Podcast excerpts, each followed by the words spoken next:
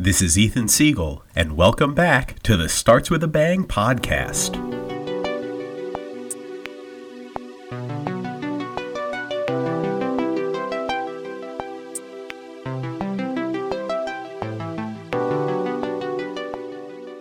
Black holes are some of the most enigmatic and fascinating objects ever conceived of in our universe. If you take any mass, it takes a certain amount of energy, kinetic energy, and hence a certain amount of velocity, known as escape velocity, to escape from its gravitational pull. A black hole is an object that's so massive in such a small, compact region of volume that nothing can escape from it, because any escape velocity would have to be greater than the speed of light. Since nothing can go faster than the speed of light in a vacuum, nothing, not even light, not even gravitational waves, can escape from the inside of a black hole. The most massive object in our solar system is the Sun. If you were to take the Sun exactly as it is and compressed it down into a smaller and smaller volume so that it was only three kilometers across, it would cross the threshold into becoming a black hole. But similarly, if you took the sun just as it is and said we're going to take something of equal density, but just made it a few hundred times larger, that would turn the sun into a black hole as well.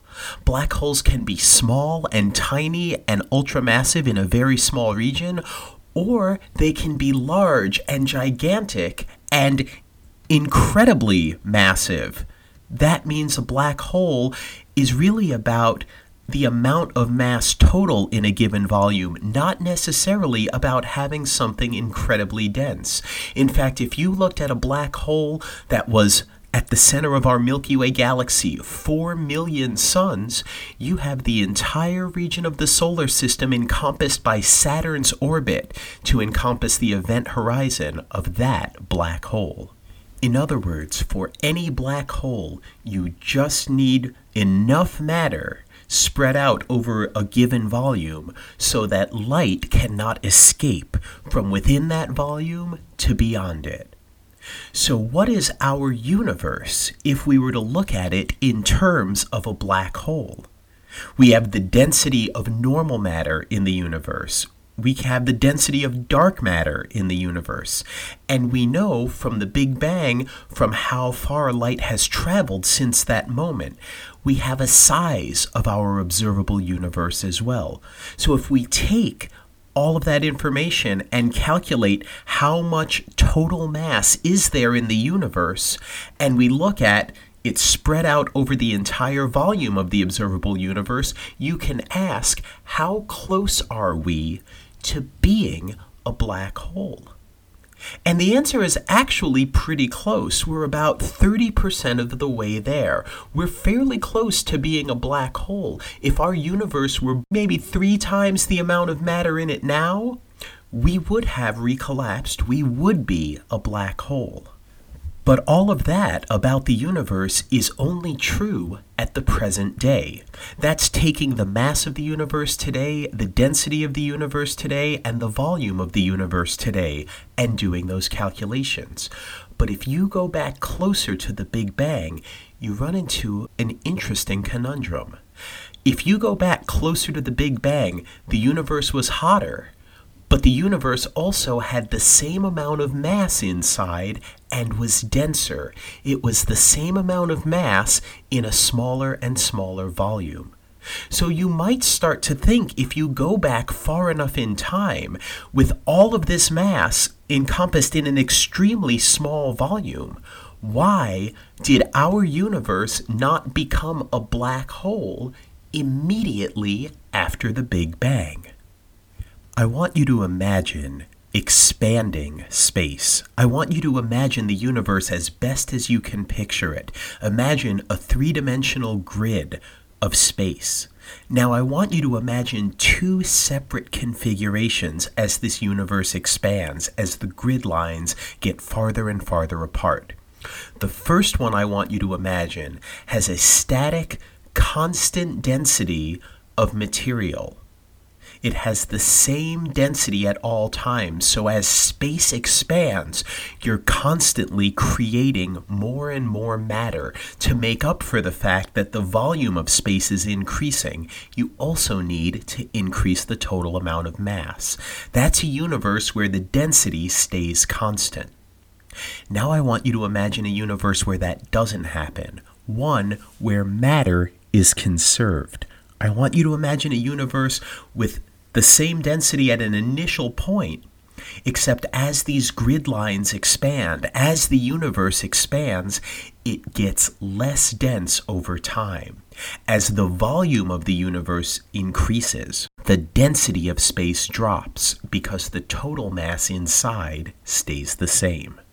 That first universe that we brought up, the one where the density of space stays the same, the one where as space's volume increases, the mass also increases, that one inevitably becomes a black hole. There's simply too much gravitation for whatever configuration you start with. And as time goes on, that mass is going to pull itself back together and form a giant black hole given enough time. The second case, though, where you have a finite amount of mass within a given volume and that volume expands, it may or may not become a black hole. And it's dependent on the properties of the universe itself, on the properties of both the expansion and of the matter inside. Picture this expanding space as a race it's a race between these two opposing factors the expansion of space itself, which works to make the volume larger and larger, and the gravitation from all the matter inside. We're having a race between these two opposing forces, and the Big Bang is the starting gun. So there are three classical fates to the universe. One is where gravitation wins, where there's enough mass in the universe that as the universe expands, gravitation, the amount of mass pulling in on itself, is sufficient to overcome that expansive force. So, whatever the initial expansion rate is, it isn't enough to overcome the gravitational pull. The universe expands, it reaches a maximum volume, and it recollapses. In that one, it does collapse down to a singularity. It does become a black hole. It could also go the other way, where the expansion wins and there isn't enough mass and matter inside for gravitation to overcome it. In that case, the expansion wins. Now, if you're not careful, the expansion is going to win catastrophically, and things will disappear into oblivion. The expansion will become far too fast to ever form stars, galaxies, or the massive structures we enjoy in our universe today.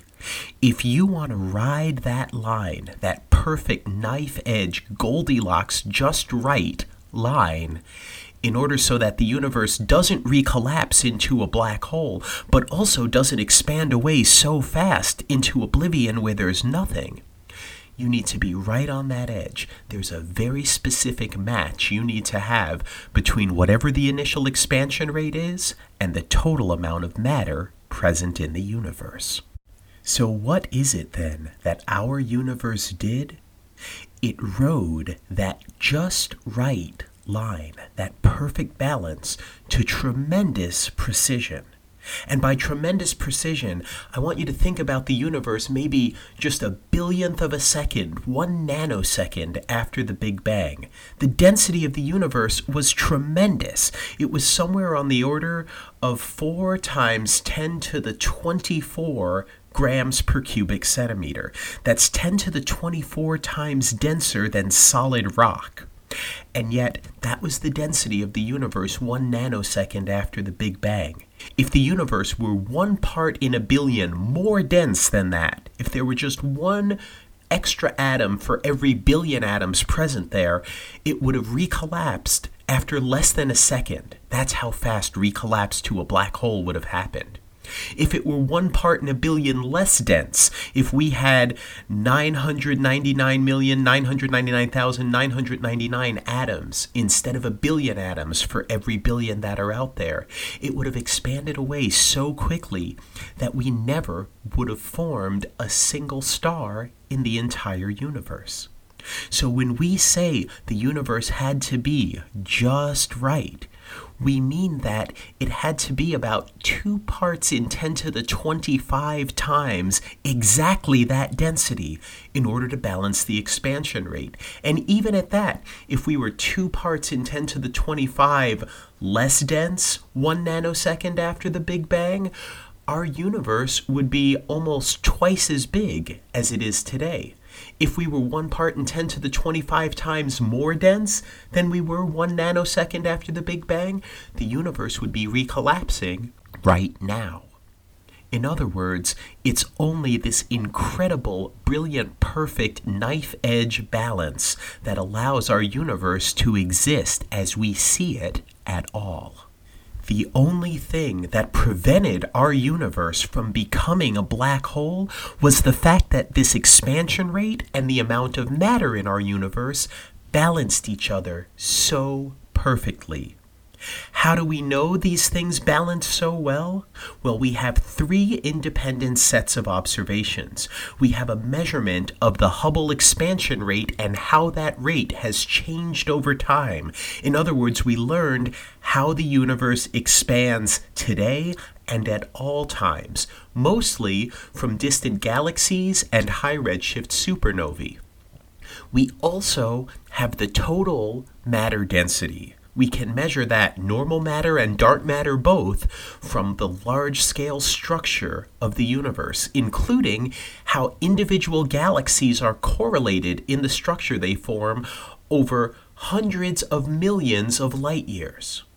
And finally, we have a third piece of evidence the measurement of the fluctuations of the cosmic microwave background and what it tells us about the overall curvature and flatness of space.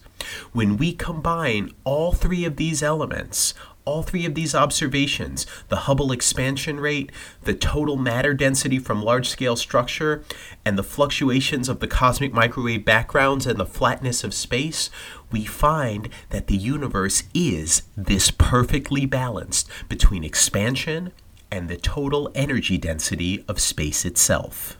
It is remarkable to think that if things were just a tiny bit different in the past, based on the initial conditions, whatever the universe was born with, our universe would have collapsed into a black hole in short order.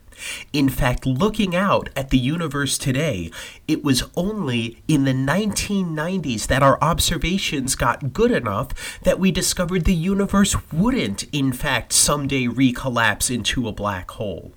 Until that point, it remained eminently possible that the expanding universe we see, full of stars, galaxies, and all the matter and energy we see, was a black hole's inside that would grow, reach some maximum size, and recollapse all in a catastrophic big crunch. The singularity it would produce at the end would be indistinguishable from a black hole. But thanks to the fact that we had enough expansion, just the right amount at the very start, not too much and not too little, and pepper in that tiny little bit of dark energy we have today, and we can conclude that we've avoided that fate. We've avoided the black hole fate where the universe recollapses by only the narrowest of margins. The Starts with a Bang podcast is brought to you through the generous donations of our Patreon supporters. I'd like to thank everybody donating publicly at the $5 a month level and above for making this possible.